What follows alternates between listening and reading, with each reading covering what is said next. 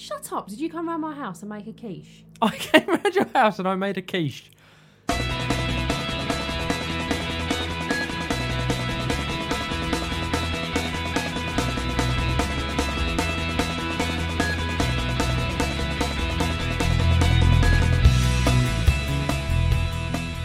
Hello and welcome to Too Much Time on Our Hands, the theatrical cut. I'm Terry, and as ever, I'm joined by Sonia. Hello, dear. How are you? I'm all right. You been alright? You had a good time since the last recording? Three whole weeks for us. It's been all right.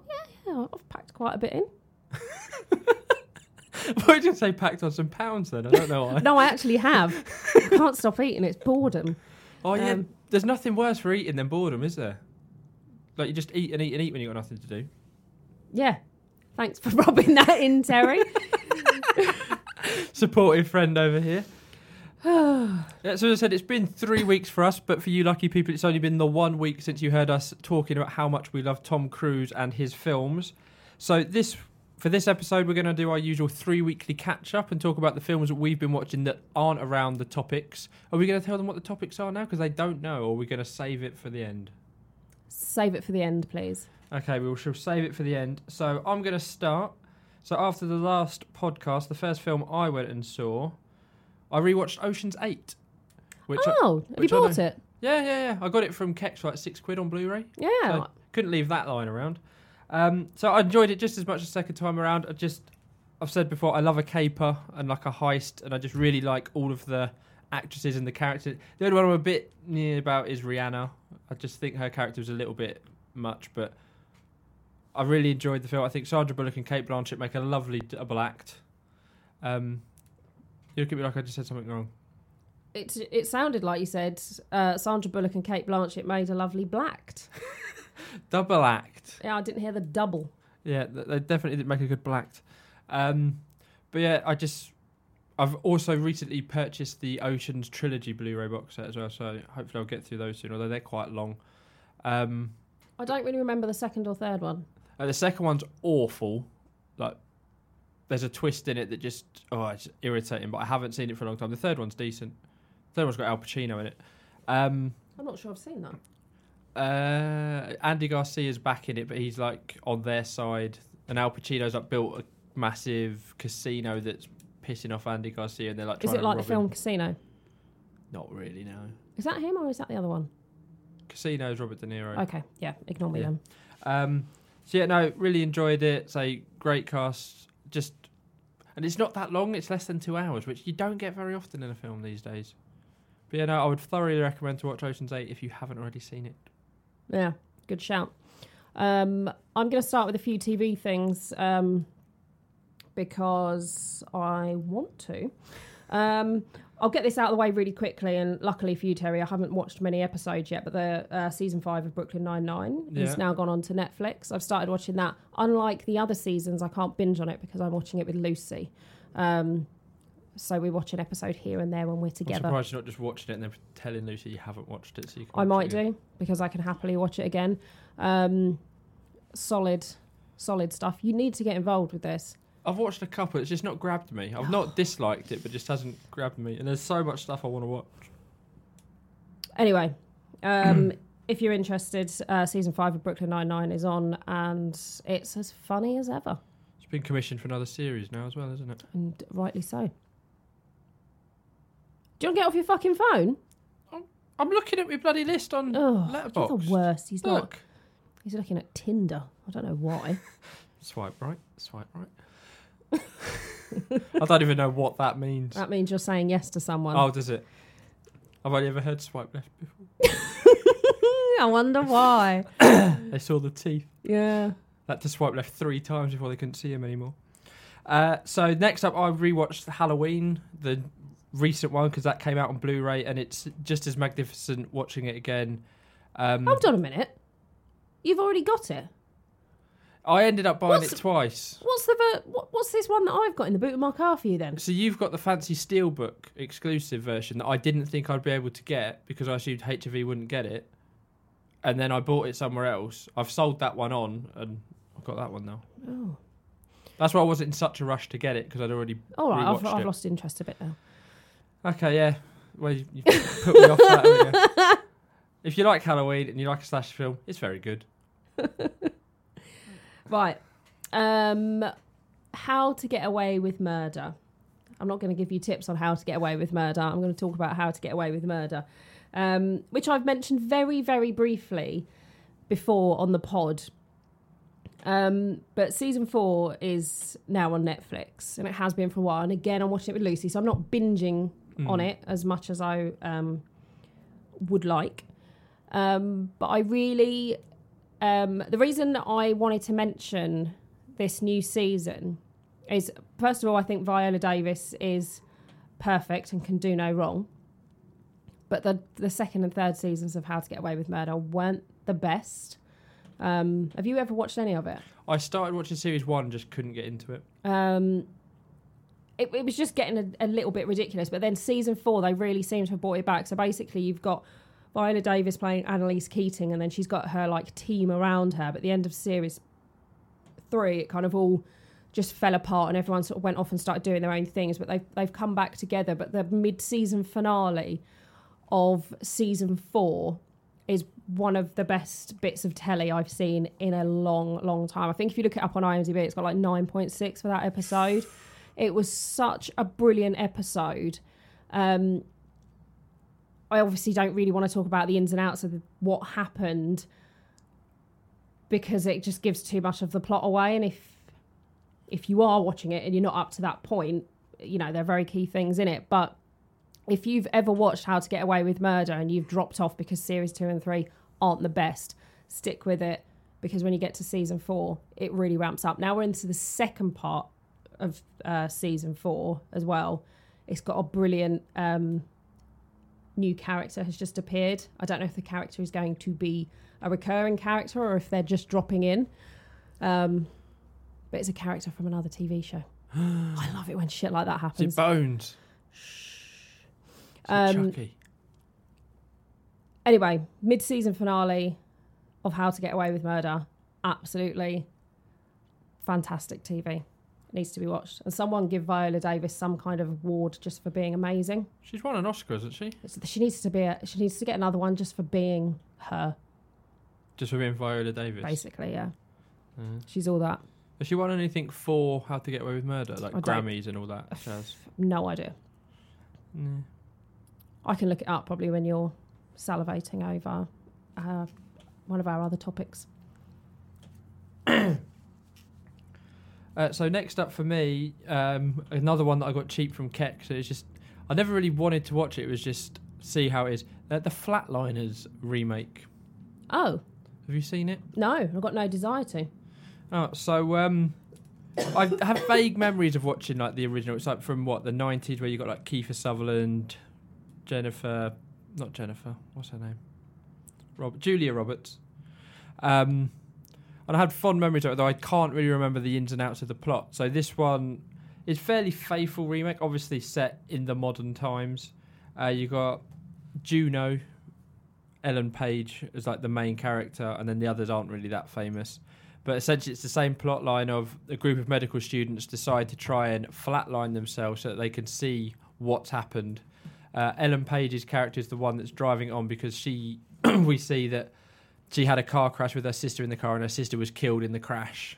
So she was, is desperate to see whether she can find like what's what's happened to her sister since the death. Um, and essentially, they all at first they flatline, they come back, and they seem to just be like awakened, so to speak. They can remember things. If they read a book, they can remember it word for word, and they just seem to be much better at everything. So they all take it in turns to start flatlining, but other things start to happen. They start to see things. She starts seeing her sister around, but not in a good way. Another one starts to see this child that he made his girlfriend have an abortion because he didn't think he was ready to be a dad.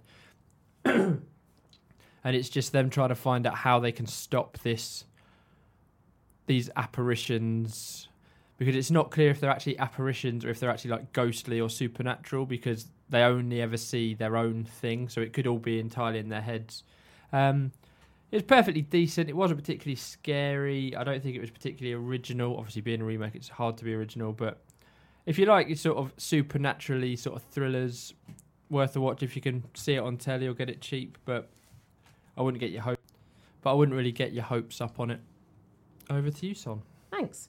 Um, okay, so I am trying to work my as well as watching, you know, all the Netflix things and going to the cinema and all that. I'm trying to just work my way through my ridiculous to watch pile, um, which has accu- accumulated over many years.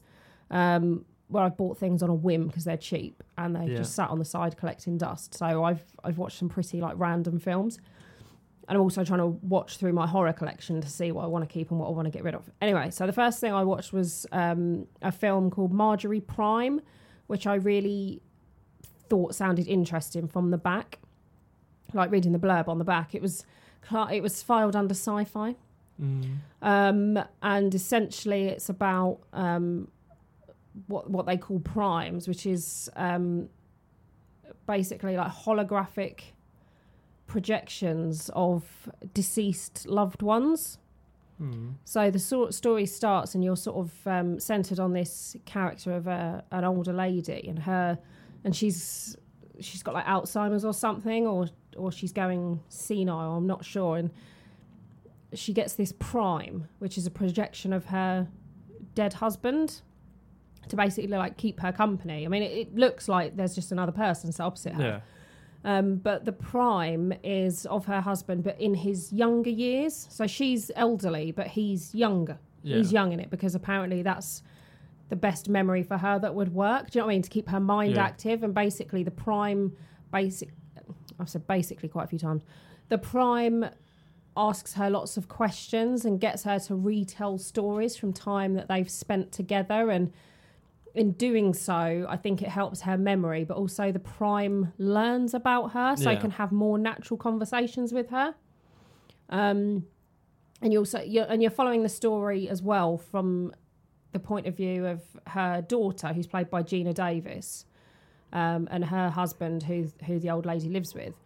Um, but it gets to a point in the film where you don't know who's real and who's a prime All right. Okay. if that makes sense. Um, so without going too much more into it, I thought I thought it was okay. Um, it was it was nice to look at. Had nice actors. Jon Hamm plays her younger husband. Um, he's got a very soothing voice, Oh he? he's got a lovely voice. Lovely voice. Um, he did a pod. He did David Tennant's podcast. There's an hour of just David Tennant and Jon Hamm talking to each oh, other. Nice. Yeah, lovely stuff. Um, but it, it, sou- it sounded a lot more interesting than it was in in in reality. Sounds a bit like a Black. Mirror episode. Actually, yeah. Yeah, it is something that possibly you could see happening in the future. And I could see that actually that kind of thing potentially could work because you hear about, you know, like old old people's homes when they they have lots of things to do with their past. Mm. So they recreate rooms and activities that were sort of but in the past because that's how the people with Alzheimer's can sort of process Mm. the information, or that's where they have the best memories from. So, yeah, it was it was it was okay. I think I traded it in a kick so Happy ending for everyone then. yep. But only because I'm trying to like whittle down my collection as well. So essentially, what I'm doing when I'm watching these films is, am I going to watch it again? Because I, uh, legitimately think you can watch a film, get great enjoyment out of it, but you don't need it in your collection. Oh yeah, yeah, yeah. So Hundred percent. watch it, get rid, get let someone else watch it. Uh, so the next one for me uh, was our joint cinema viewing. Uh, so I got to see Sonia squirming in her seat, feeling physically sick and shouting, "I don't like it! I don't like it!" Because uh, the Ring has been remastered for 4K. So this is the original Japanese. Is it Japanese? Am I being racist? Uh, I, I honestly I don't know. Uh, the original Ring, or Ringu as it was called, has been 4K remastered, and it was at the cinema for one night only. And me and Sonia, only. me and Sonia went along. I have not seen, had not seen the original. I'd only seen the American remake with Naomi Watts, which I actually thought was quite a good film. So I was very intrigued to see this. Um, but Sonia was very like, yeah, yeah, let's go see it. And then pretty much as soon as we arrived at the cinema, the dread started to set in for her. Um, and in a rare thing for the Cineworld, it actually started bang on time. So the I've ticket, just, yeah, I've the ticket time was it eight. It- yeah, it was 1998, so it's just over 20 years, isn't it? Yes, it's probably like a 20 year 4K remastering. Uh, but yeah, it started bang on time, so we missed the opening like 30 seconds getting to our seats.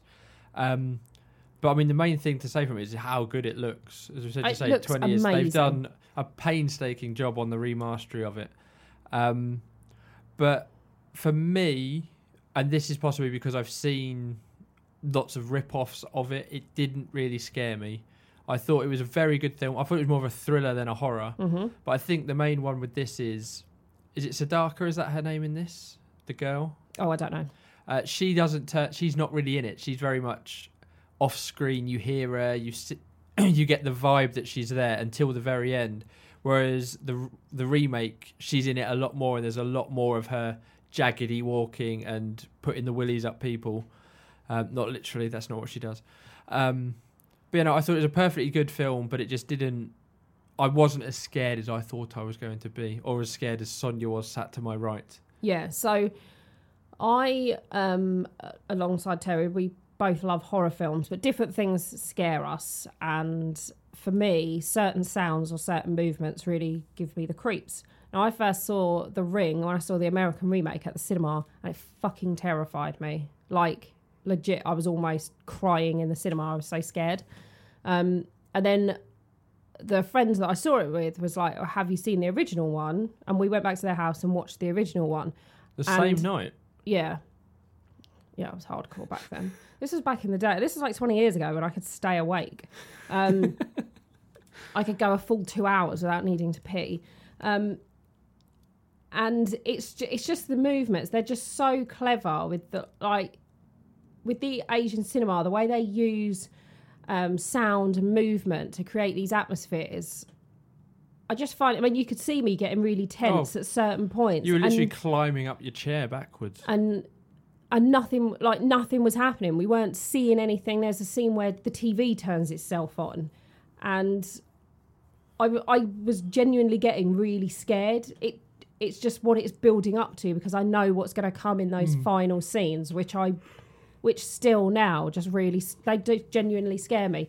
Um, there's very few films that have genuinely scared me, and The Ring is one of them. Um, and I I agree with you that the restoration looks absolutely incredible. It's so crisp. It looks so good. Um, but yeah, I could see why I'd possibly built it up because I I do get very tense watching it. Yeah, Um, I imagine I had quite the sweaty palm, sweaty everything. the gusset. Yeah. Uh, is it my turn or yours? Uh, your turn. The ring was mine. Okay, so one of the other ones that I saw as part of my trying to get through my collection was Prevenge. Oh, I want to see that. Yeah, I know. Um, that was Kext, sorry. Thanks. Um, this is one I picked up ages ago as well. It's got Alice Lowe in it, who I think is really funny. I'd read good things about it. I wanted to see it. So you've probably probably seen the cover of it where she is pregnant. She was actually pregnant whilst they were filming. She got this idea to write this story. I think she's holding a knife on the cover. And you see this woman um, taking revenge whilst pregnant, hence prevenge, um, at the start of the film, but you don't know why until a way into the film. Okay. Um, I won't tell you why she's taking revenge on people because it probably is a spoiler. Um, but she kind of like wreaks havoc, and she and her um, baby is talking to her basically, right. telling her to do things. Um, is it's quite entertaining. If I'm honest, I was a little bit disappointed. I kind of built it up in my head that it was going to be amazing because I've I've loved some of her past stuff so much. Mm, she's great in Sightseers. I was just yeah, I would say if you want to see a really good Alice Lowe film, then watch Sightseers um, and watch Garth Marenghi as well. For me, it was just okay. Um, I watched it same day or the day after Marjorie Prime, and I probably preferred Marjorie Prime. So yeah, that's Prevenge. If it's on the telly, watch it. Probably wouldn't buy it unless it's a fifty p. Yeah. okay, so next up for me is a film we've talked about many times, so I don't really need to go into too much other than the fact that I saw it at the cinema. So it was the 40th anniversary of Alien. The 40th anniversary. Fucking mental to think it's that old. Yeah. Um, so yeah, so that was back at Cineworld for one night only.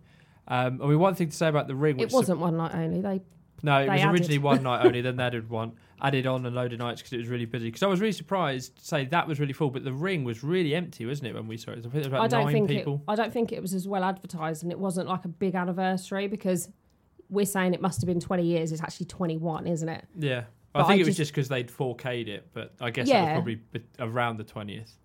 Just because they'd 4K'd it, but also you can't compare the two, can you? No, no, no, no. But I just said it. Just I was expecting the ring to be really busy as well because I added another screening of that, but later the same night. Hmm. Whereas Alien, did one the later the same night, and then it like three days later. But yeah, to see it on the big screen, it's the first time I've seen it on the big screen. Not surprisingly, because it was came up forty years ago, and I'm not quite that old, not far shy.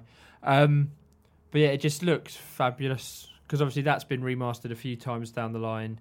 Um, but yeah, just to see see the Xenomorph and Sigourney and everyone on the big screen.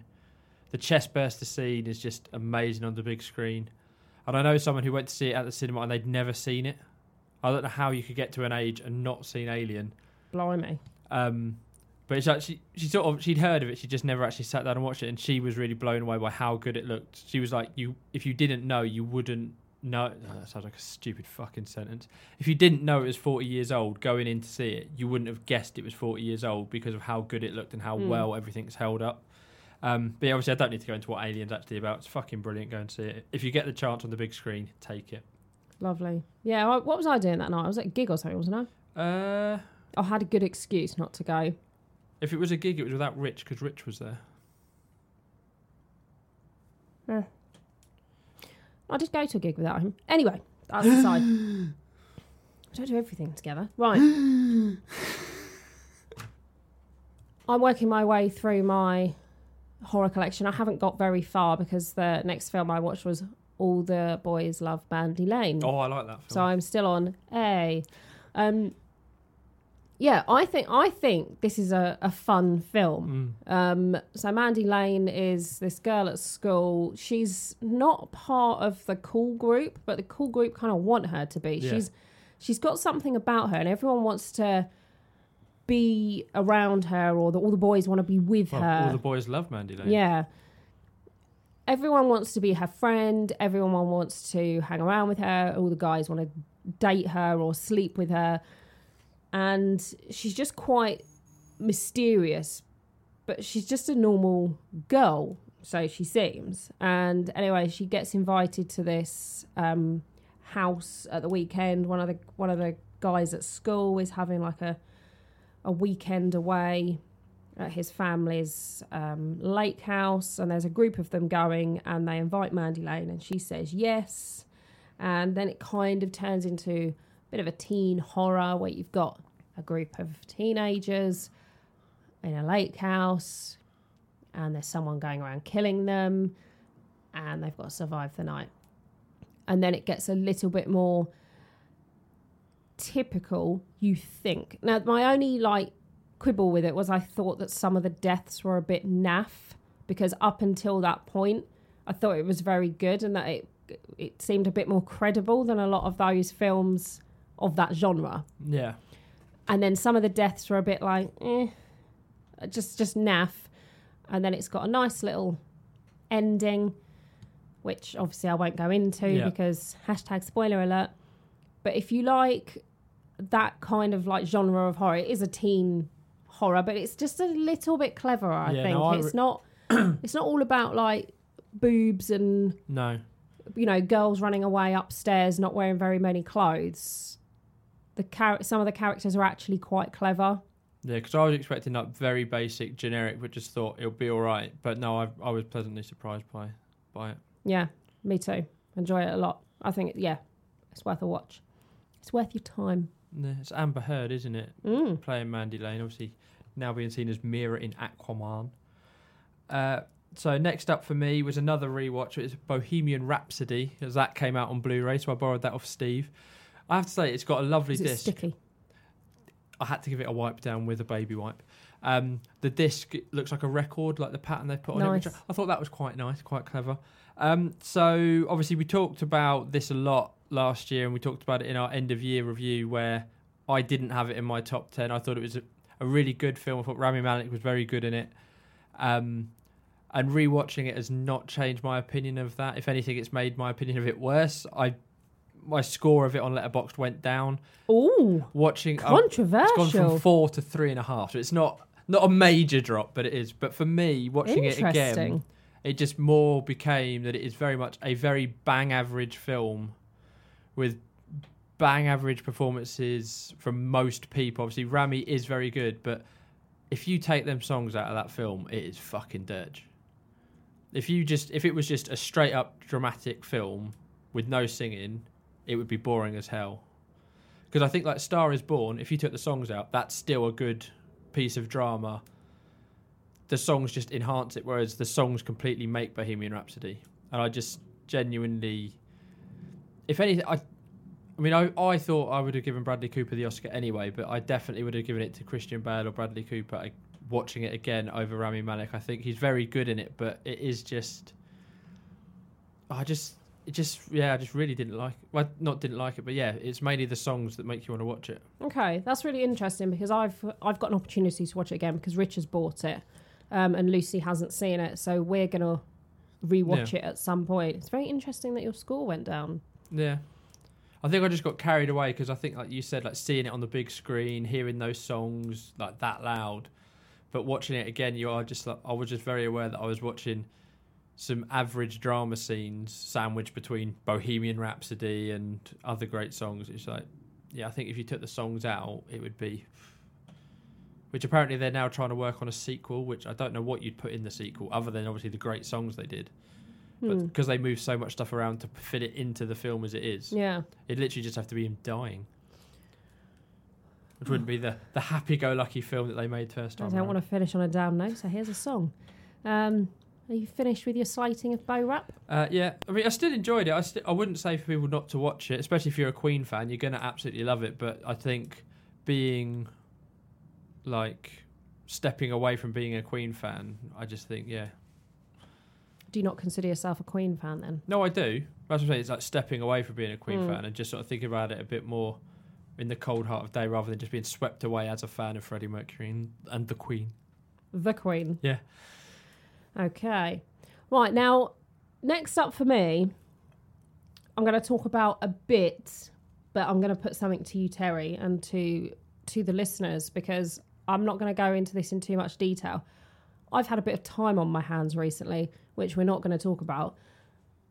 But I rewatched all eight Harry Potter films um, in a reasonably short space of time. Um, I Did you do a marathon? No, I had to, you know, I did have time off because it's obscene. It's nearly 24 hours, I think, well, if you the- watch them all. The Prince Charles have done it. It is literally like Yeah. 24 hours. They're doing a few more. That's that's too long for me. I I love these films. I really really love them. I I'm quite passionate about them. I think that as adaptations of books go, they've got to be up there with some of the best. It's I tried to put them in order Oh, of how I liked. it. I was able to do that, I think. Um, but I really feel that they possibly deserve an episode of their own, Oh yeah, definitely. uh, which is why I'm not going to go too much into them. Um, do you have a favourite? Probably one of the Deathly, or if you want to view the Deathly Hallows as a film, because no, I don't. I want to view them as two. probably say Deathly Hallows Part Two then, just yeah, on the spot, having not watched them for a little while. because if th- there's a couple that I'm not that fussed about, and Deathly Hallows Part One is is one of them.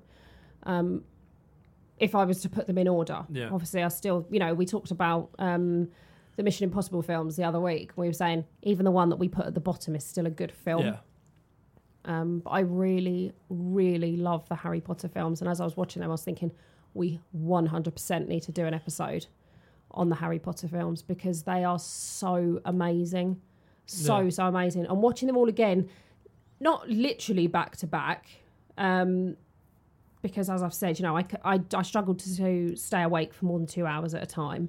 Um, I need to pee every five minutes. and none of them are less than two hours, are they? They're so long, so long. Um, but yeah, they they definitely need um, a bit of a, a deep dive, I think, and, Yeah. a, and a bit of love rather than me just going, yeah, I watched all the Harry Potter To be films. honest, I think you'd probably well need good." more than one episode. Yeah, I'd, I'd say so. Um, there's eight, isn't there? We could do one episode on four, one episode on the other four. could do. We don't really need to discuss that now. Um, Get our admin out of the way on air. But yeah, I watched all the Harry Potter films. If you've got time, if like you've got a weekend or maybe like a long weekend and you want to treat yourself, just just watch them back to back, not literally back to back, unless you can stay awake for 24 hours. But what you know, bang out a couple a day. It's it's brilliant, absolutely brilliant. No, Jem loves them as well. It's totes emotion as well.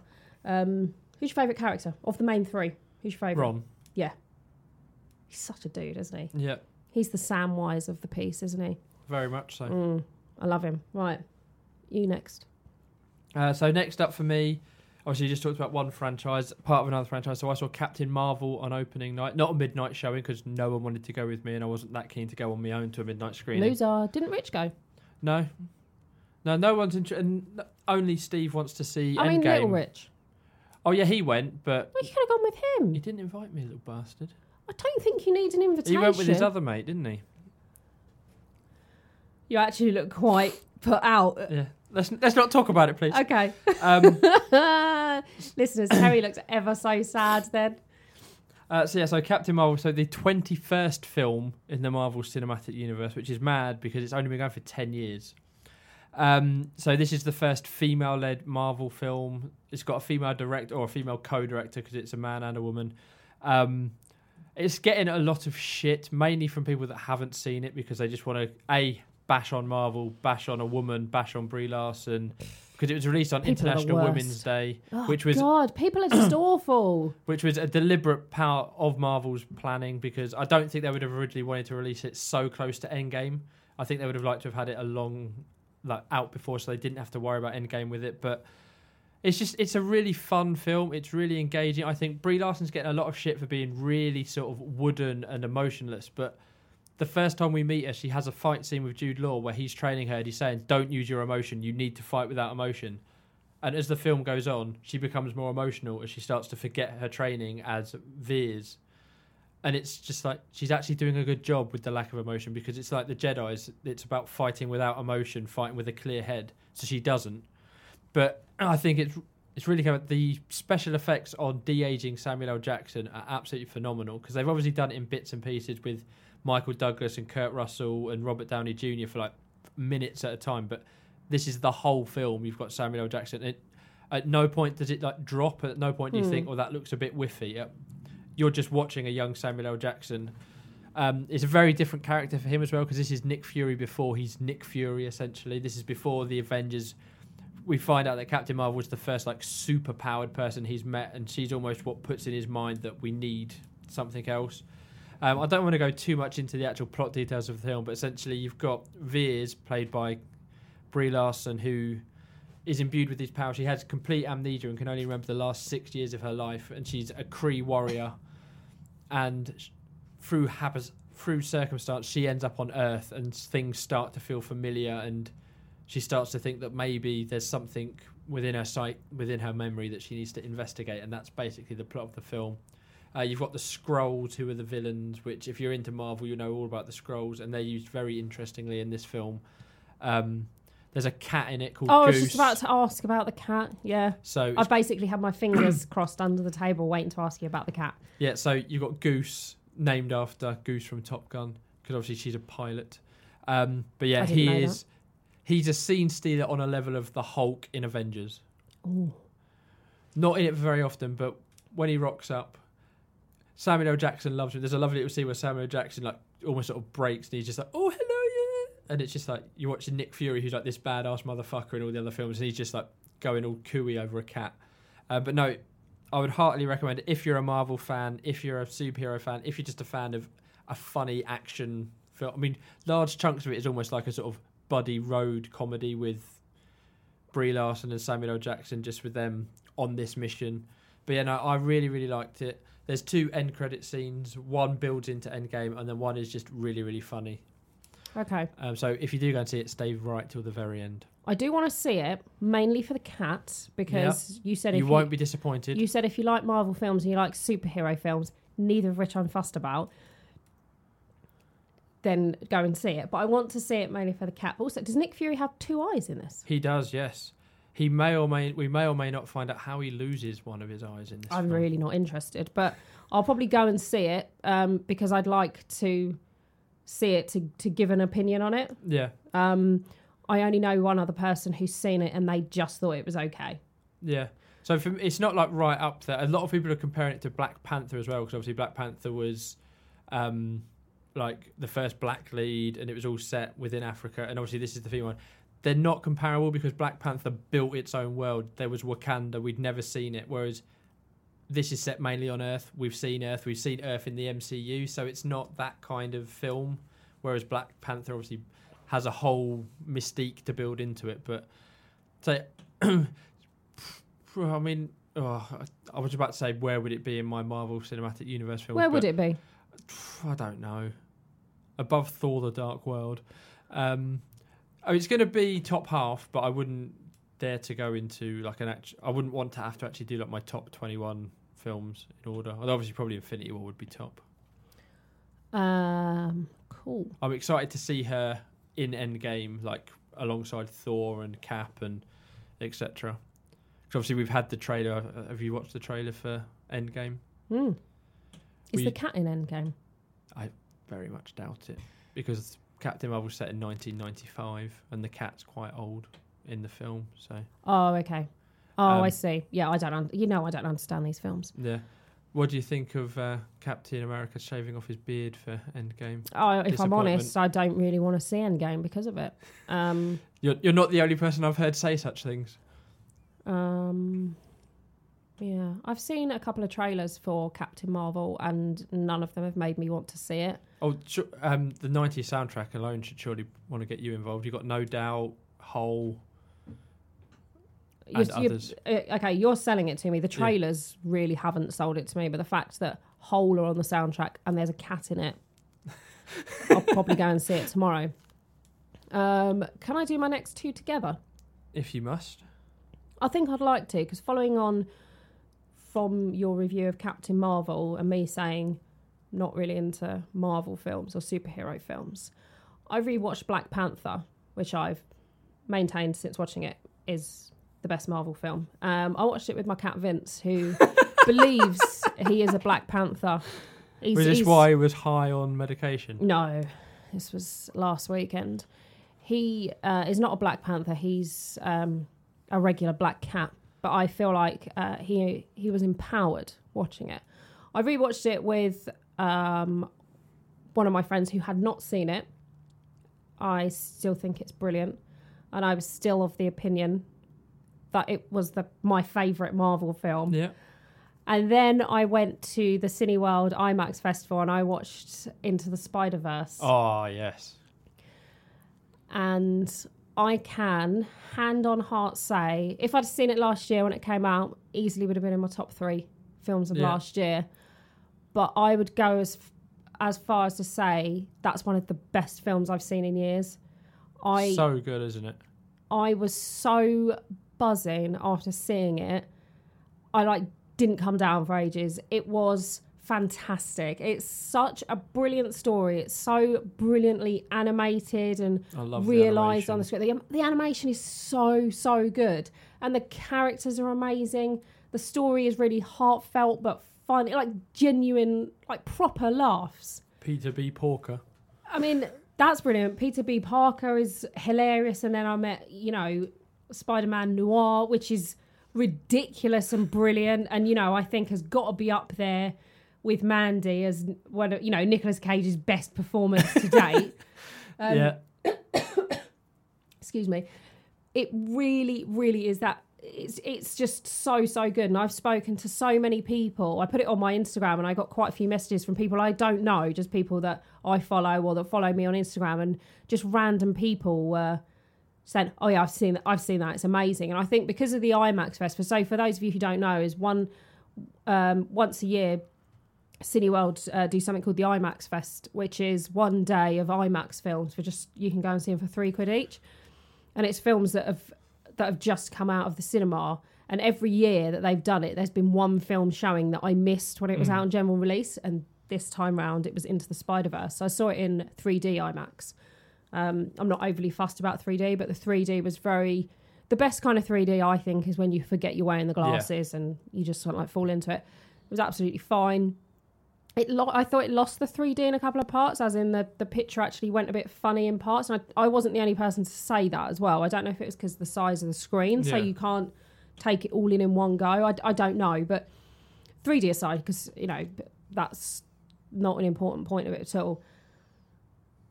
I can't recommend this film enough. It is, it's it's it's just so good. I've you know, it is one of the best films I've seen in the last couple of years, and it is straight to the top of my. That is my favorite Marvel film now.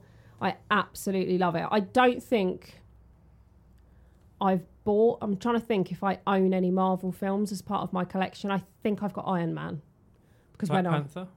I don't think I own Black. Panther because I my mum owns it. Uh-huh. So I watched her one. Um, so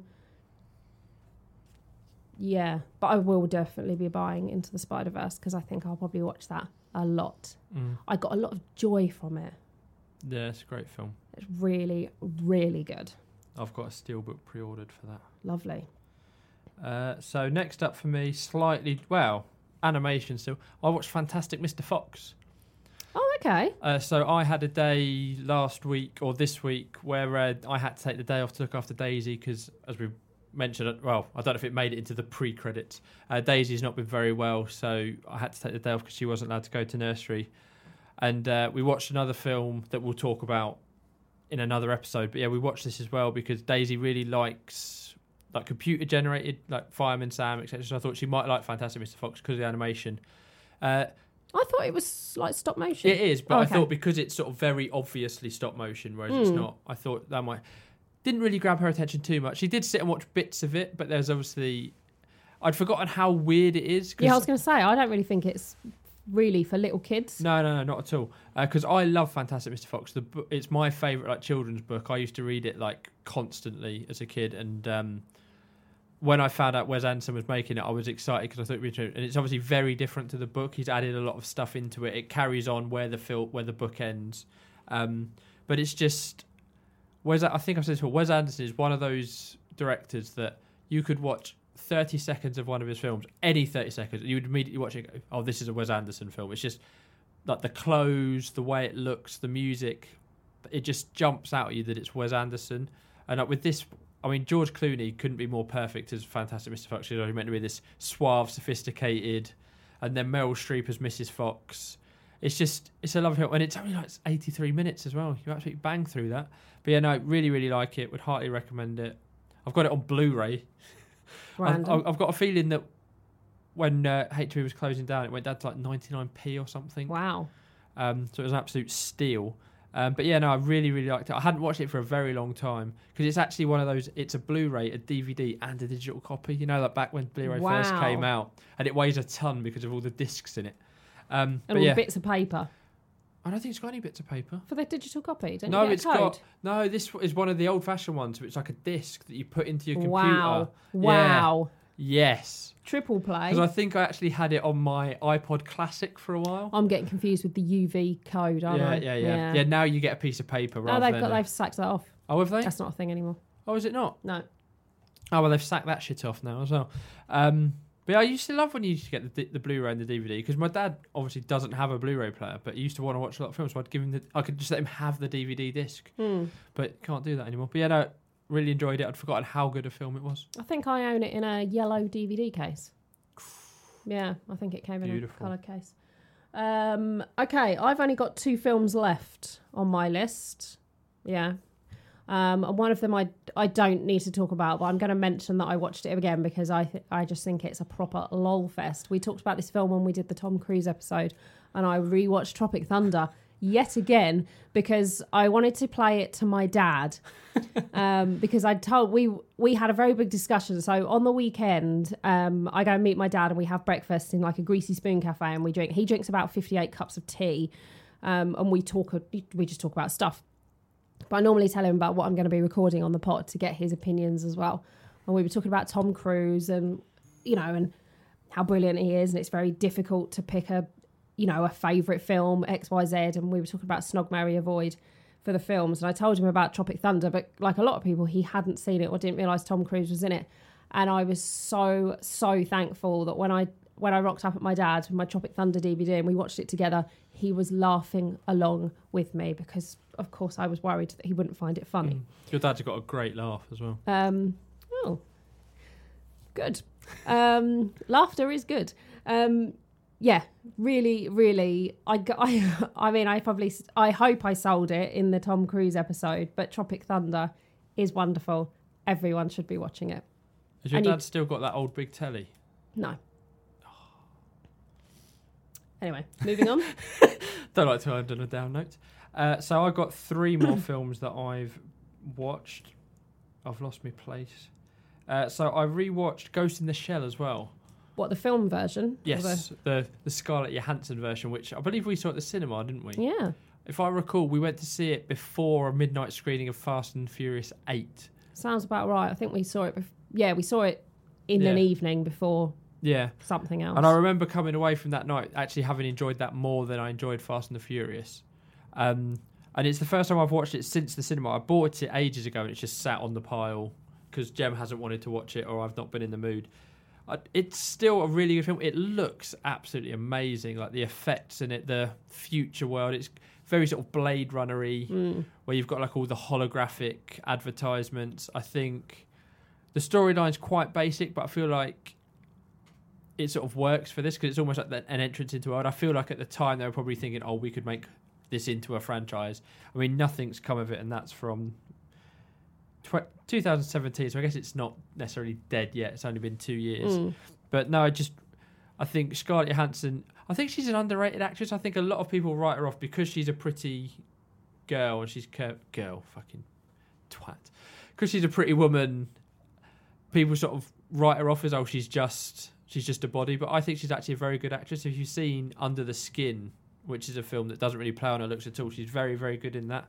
And I think although it's Marvel films, I think she's very good as Black Widow. Um, but yeah, no, it goes in the shell. So it's it's like a manga. It's yeah, it's a manga remake. There was a lot of controversy at the time because Scarlett Johansson is in it, and it's obviously an Asian thing. And there was talk of whitewashing, as there always is with these things. But that is sort of covered in the film because she's a robot with she is the ghost in the shell, so she has a human brain in her, and we find out that her brain belonged to an Asian girl. It just so happens that her avatar, so to speak, her shell is a white woman Mm. but it's got some great action scenes. She's essentially this sort of, I mean, it's got a bit of like Alita Battle Angel about it as well. Yeah. Where she's just like this uber fighter, but not quite as, not so much sort of who is she kind of thing. But no, it, it looks really good. The plot's really good. Jem, Gemma actually rewatched it with me, and she actually thought it was, she really enjoyed it as well. Which, if Jem's enjoying your film, then you're doing good things. Or it's got a shit love story in it. This one does not have a shit love story in it. Um, but no, I really, really enjoyed it, and I would recommend it. Must be quite cheap now. I remember thinking that her movements were quite good. Yeah, I noticed as well. She has a she has a very odd walk, which I think is like her. Because obviously she's going to be very heavy because she's made of metal. But yeah, no, she is very, Yeah, as I say, underrated as an actress. I, I'll be honest. I don't think she's underrated as an actress. I think she is rated, and I don't consider her to be one of these like pretty was just- actresses. From talking to other people about her, that's the Mm. vibe I get. Yeah, that's never the that's never what I've thought of her as. Because I was surprised when she did that film Rough Night, which I haven't seen. I'm just making an assumption because it just looks like a, Shit comedy, a rom com, Yeah. something along the lines of Bridesmaids, I guess, or Bad Moms. But bad, both of those films are fantastic. So I'm fucking hell, Sonia, you're an idiot. Um, I'll probably watch Rough Night now. Um, yeah, I've never really looked at her that way. Um, yeah, sure, she's attractive, but um, but I've never thought of her as someone who's just coasted along on her looks. But anyway, we, we're not So here. to I'm not saying about- that I did. It's just that's the impression I've had from other people about her. Uh, so yeah, so I'd thoroughly recommend that if you like, if you like your action and your sci-fi, or you Mm. just like a good film. Um, so you say you're finished, so should I just crack through the rest of I mine? do have another one. Oh, sorry. I did say I had two left, and I talked about Tropic Thunder, which means I now have one left. All right. Um, I, I don't really need to talk about too much. Uh, talk about this film too much because I can only imagine if you haven't seen it, you've been living in a cave with your eyes shut for your entire life. There's an advert running at the moment for banks or mortgages or something like that where they use scenes from The Wizard of Oz. Oh yeah. Um, I Yes, saw that. Ad- yeah, I saw that advert the other day, so had to watch The Wizard of Oz, um, which is what, what I did. And as some of you may know, you may not know, as Terry, I would hope knows, The Wizard of Oz is my favourite film of all time. I knew I, it was top three. I yeah, it's top. I've got three films that are sort of probably all level pegging, um, and I own this on. You know when you have a certain film that you own quite a number of times. Yeah. Um, this is one of those ones that I think I've got about three or four different copies of it, and I just can't bring myself to get rid of the older versions of it, even though they're just basic versions. But one of them comes in a really nice case. One of them is in the old case, you know, with like the black plastic clip on the side. Ooh. Yeah. Uh, one of them's got a lovely slip case. I think one of them's in a yellow box. It's just like, oh, it's, and then obviously I've got a Blu-ray of it. But anyway, I watched it on the. I watched it. Um, no, I did watch my mum's DVD version of it because I was round to her house. I saw the advert on the telly and I was like, "Please, can I watch The Wizard of Oz?" She said, "I think I've got it in the cupboard." And I said, "If you haven't got it in the cupboard, I'm disowning myself from you. I'm just uh, divorcing you." Um, but of course, I knew she had it in the cupboard, and it's it is my favourite film. It's still magical when, when she when that house lands and she opens the door and it's colour. It still looks amazing. That watching that film is just like all my sort of like happy childhood memories just just put onto a screen. It's just so so magical still. Um, I absolutely love it. And when it finished and all the credits played, because what's really nice is that most of the credits come up at the start, which they did with older films, didn't they? And so when the film finishes, it just comes up the end, Yeah. and then it finishes. And within about a minute, it started playing again. So I actually watched it one and a half times because it got about halfway through, and they said, "Can we turn it off now?" I would have let it run for a second time. I I absolutely imagine you sat love it. cross-legged in front of the TV, just like. pretty much yeah um and that so with the exception of research viewing that is the end of my viewing for the last three weeks when you bear in mind that i watched eight harry potter films that i didn't talk about i did very well Yeah, you did. thank you Uh, so I've got two more, and unfortunately, I'm ending on a down note with both of them. oh god Uh, so because at I don't know, oh, it wouldn't have been Captain Marvel, it must have been Alien. I saw a trailer for Pet Sematary. It's obviously coming out did you fairly go and see pet sematary No, it hasn't come out yet. oh No, so I went. I bought the original Pet Oh. Cemetery because I'd not seen it. oh Um, obviously, we'll go and see Pet Sematary together, the new one. i thought i was going to Um, have to uh, break up with you No, because obviously I saw the trailer. For, I've seen two trailers now. The first trailer, say I hadn't seen the film. The first trailer I thought made it look really good, and the second trailer basically gives away the entire film. hmm. Um, so yeah, so I I was in Sainsbury's and they had it for like three quid. So that's a result. 'cause I wanted to watch that. It's not very good, is it? Have you seen it? I've seen it many many years ago Uh, the main highlight for me was realizing that the old guy neighbour was Herman Munster from the Munsters. oh brilliant you know when you watch it, and you go, I recognise him, I recognise him, and it got to me so much I had to look during the film to find out who he was because it was just really irritating me. And yeah, it was Herman Munster. amazing Um, but yeah, it's very much of its day. So it's from the late 80s, 89. And reading the trivia, the guy playing the main guy it must have been some sort of heartthrob because apparently they had to keep reshooting scenes because they were filming him without his shirt on and it was distracting people. So they had to reshoot grief. the scenes with him wearing pajamas. Um, but yeah, it it really sort of reeks of like a TV movie, you know, where it just like low production value kind of thing. Unfortunately, I think a lot of Stephen King adaptations from a while ago yeah. do just watch like TV movies. Mm. I think a lot of them have been because obviously most Yeah. of his books are fucking huge, so they Mm. tend to make them. Whereas this is only like an hour and a half, um, and it doesn't really get going until like the last half hour. But it's just, I mean, the new one might be just as bad character wise and sort of decision making wise because Mm. I mean, essentially you've got a pet cemetery where just past the pet cemetery is an old Indian burial ground, and if you bury something, it will come back to life. And while the whole family's away, it's just the dad at home. The cat is killed on this horrendous road where thing these tankers just drive really, really fast. He goes to the neighbour, and the neighbour's like, "Oh God, you're gonna have," and he's like, oh, "I'm gonna have to tell my daughter that a cat died." And he's like, "Or do you?" And he immediately takes him to this Indian burial ground where they bury the cat, and then the cat comes back to life and appears back at the house, but slightly changed, slightly different, a bit more crotchety, a bit more scratchy. And then the sort of the old neighbour just like, yeah, I just didn't want you to have to tell your daughter that the cat was dead. It's like, so you've literally like this magical thing or horrendous thing. You've just, oh, the cat's dead. Better tell him about the old, the old reincarnation out the back, and it just, yeah, it just seemed a bit odd. It, to be fair, the last 15, 20 minutes are actually quite good where it sort of properly gets going, but I just feel like they didn't really know what to do with the book. They didn't know what to leave because reading the trivia, there's lots of bits that they hinted at, but they didn't properly display in the film. So I'm excited for the remake because I feel like they'll go fucking hell for leather with it. And looking at the trailer, it looks like they've gone a lot scary, a lot of things. And I think John Lithgow as the crazy old guy across the road could be quite an interesting piece of casting. But yeah, uh, that's definitely going to be getting CeXed. I'll probably get little to no money for it. Can I um just very quickly?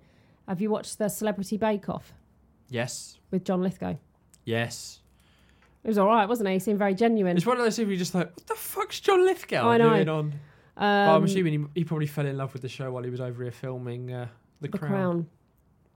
But that episode, It's when Um, he's doing all the icing and like literally he's got like blue lips. I and know stuff where like he's that. putting it in his mouth. But but him aside, that episode, uh, you're not a massive Russell Brand fan, I know. I, I did enjoy him on that. To That be fair. was fantastic. I've his te- gingerbread scene of the birth of his daughter. I've texted so many people and said, look, you need to watch this episode of the Bake Off because Russell Brand is amazing in it. When they, I really like Jon Richardson as well, though he wasn't hilarious in that, mainly because he was fighting up against Russell Brand but he was trying to befriend Yeah. um, and John Lithgow. Yeah, trying John to get Lithgow as well, film. which was which was quite nice. But I really, really thought Russell Brand was just fantastic in that. He was so funny. So anyone listening, if you haven't seen the Stand Up to Cancer Celebrity Bake Off, you need to watch it. What's it on Channel Four? Maybe on Yeah. Catch Up. Yeah, it's amazing. If you watch the other one as well, Yes, with James Acaster, Michelle Keegan, Rylan, no, and someone else. Maybe not. Then It's not as good, but it's still. no, good. I love Bake Off. it's all right. It's better Um, now. Uh, better now. Knowles on it. Anyway, we're not talking about Bake Off. Uh, yeah, so Pet Sematary. So if you're a massive Stephen King fan, probably give Hi. it a go. But but otherwise, yeah, obviously he has his standard cameo.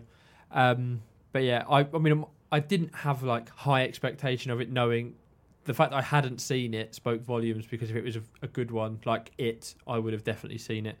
Uh, so then last thing I watched before come not straight coming, but I watched it today. Uh, Fantastic Beasts: The Crimes of Grindelwald or Volt or Vid, depending on which character is saying it in the film. So that's the most recent. we did one. notice that you'd seen that today because we saw it on your Letterboxd. Yes, so I watched that. So Had you seen it before? no, didn't Okay. see it at the cinema, but had it pre-ordered. It's out tomorrow, but it arrived early thanks to Mr. Postman. Um, I didn't know you got post on a Sunday. no, it came yesterday, but Bloody didn't have a chance to watch it. Yeah, I know. Wow. Two days early. Good old Postman. Uh, so I quite enjoyed the first one. Um, just Fantastic Beasts and where to find them. Um, was slightly perturbed when they then announced that it was part of five films, and it was a bit. And then obviously at the end of it, when Johnny, at the end when Johnny Depp turns up and he's Grindelwald or Grindelwald, um, this film is two hours and twenty five minutes long, or if you watch the extended cut as we did, two hours and forty minutes long Oh dear. and it is nothing happens. It is very obviously a film set within a set of films, but obviously that happens a lot. But there's always something happens, something is concluded, and the film just goes on. Whereas this, this is like you've ripped out four chapters of a book and said, "Here's a book." It's the big thing that happens at the end is just not a big thing. The opening is amazing. So Grindelwald being like his jailbreak essentially because the end of the first film was him being captured by the Ministry of Magic. So it's him breaking out. It's like a stagecoach that's flying through the air, and there's like serpents and there's flying horses, and that's like really really cool to look at. But otherwise, it just I don't know. I just feel like they're just giving it too much because it's a Harry Potter film and because Harry Potter made so many billions. It's like they're not checking themselves on it because there's mm. scenes in it that just go on and you're like, that didn't need to be in it. Mm. You could have cut that out. You could have cut that shorter. This character is absolutely irrelevant. It really annoys me that they're re- they're using a lot of the characters from Harry Potter. So obviously Dumbledore turns up in this. Um, we meet Nicholas Flamel, who's obviously talked about in the Philosopher's Stone. and like virtually everyone you meet is a name check, and it's just like just make it its own thing. Mm. I it really is just feels like it's just cashing in on the fact that it's a Harry Potter thing rather than focusing on being Fantastic Beasts. And yeah, for me, it was just so it looked really good. Some of the, like the effects, some of like the animals in it, because obviously it's about Fantastic Beasts, are really really cool. But it was just, I mean, I, we were watching it. I was like, oh, there can't be long left. Hit the old display button, and there was still like over an hour to go, and it's like I have no idea where this is going, and it didn't go anywhere. And the end just has a couple of bits that happen. You're just like, that has happened out of completely out of the blue. I do not understand why that character has just done that. Which it might turn out three films down the line that it was a calculated move, etc. But I don't like it when people make films based on what they're going to do next. Make a film that works as a film, and then see what happens. Mm. Which obviously it's slightly different if you're doing Deathly Hallows Part One and you're making it at the same time as Part Two Mm. but this is a film. They've all gone away. They will go and make part three, whatever they end up calling that. But yeah, it just just annoyed me more than anything. Two and a half stars from me, and one of those stars was purely for the effects. Oh dear. Yeah, Yeah, I didn't see it at the cinema. I, I'll be honest, I wasn't that taken with it. Given how much I love Harry Potter, I've, Yeah. I've never been that fussed about Fantastic Beasts. Um, it was the same with the the Hobbit. Oh, The Hobbit was dog shit. Though? Um, I wouldn't go as far as to say it was dog shit, Terry, but um, I'd like to, I'd like to, to see you do better. Imagine I come back next week with a trilogy of films that reduce you to tears. You're just like, oh my god. Unlikely, but you I'd know. say it's unlikely, yeah. right, well, that that's the end of our of catch our up catch up. episode. Anything else you want to mention? No, I think I've talked about everything we've watched. Lovely. So that's the end for this week. So next week we'll be back and we will be talking about Mother's Day or films with mothers in them. Yeah, More so specifically, bad mothers. okay. Well, I probably wasn't going to allude to the fact Okay, it's about cut bad that bit out, Dan. or or don't, or we'll just leave it in for bants.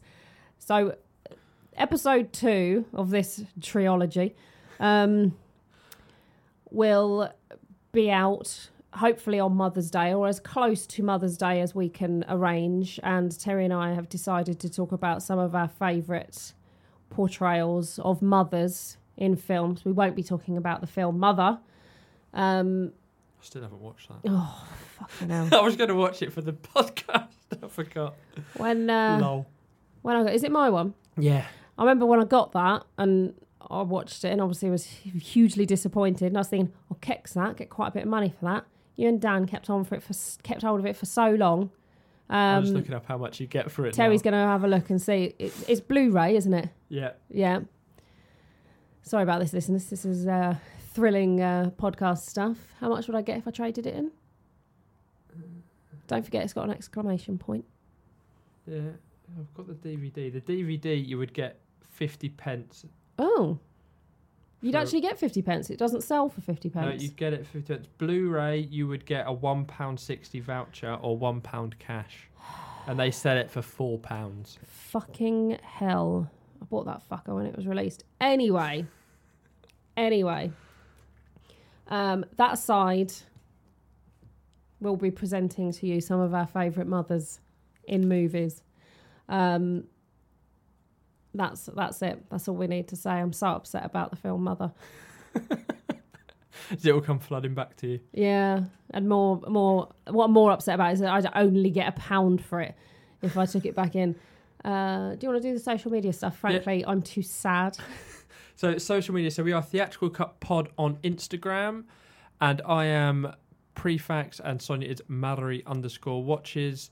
Uh, you can also see us on Facebook. So again, if you search Theatrical Cut Pod or Theatrical Cut, uh, we do a few bits and pieces on there. The Instagram, we try and do a few polls and stuff around the topics that we're doing. Uh, you can email us theatricalcut at gmail.com if you want to get involved in any of our topics or if you want to suggest a topic or suggest a film you want us to talk about. Uh, the mother pod is TMTOOH on Twitter and well Instagram. done, well done, you. They've also got a Facebook. They have an email, but they don't know their Instagram. and we don't know what it is anyway. Yeah, so, um, yeah. Any more for any more, Son? I'm all done. All right. Thanks for listening. See you next.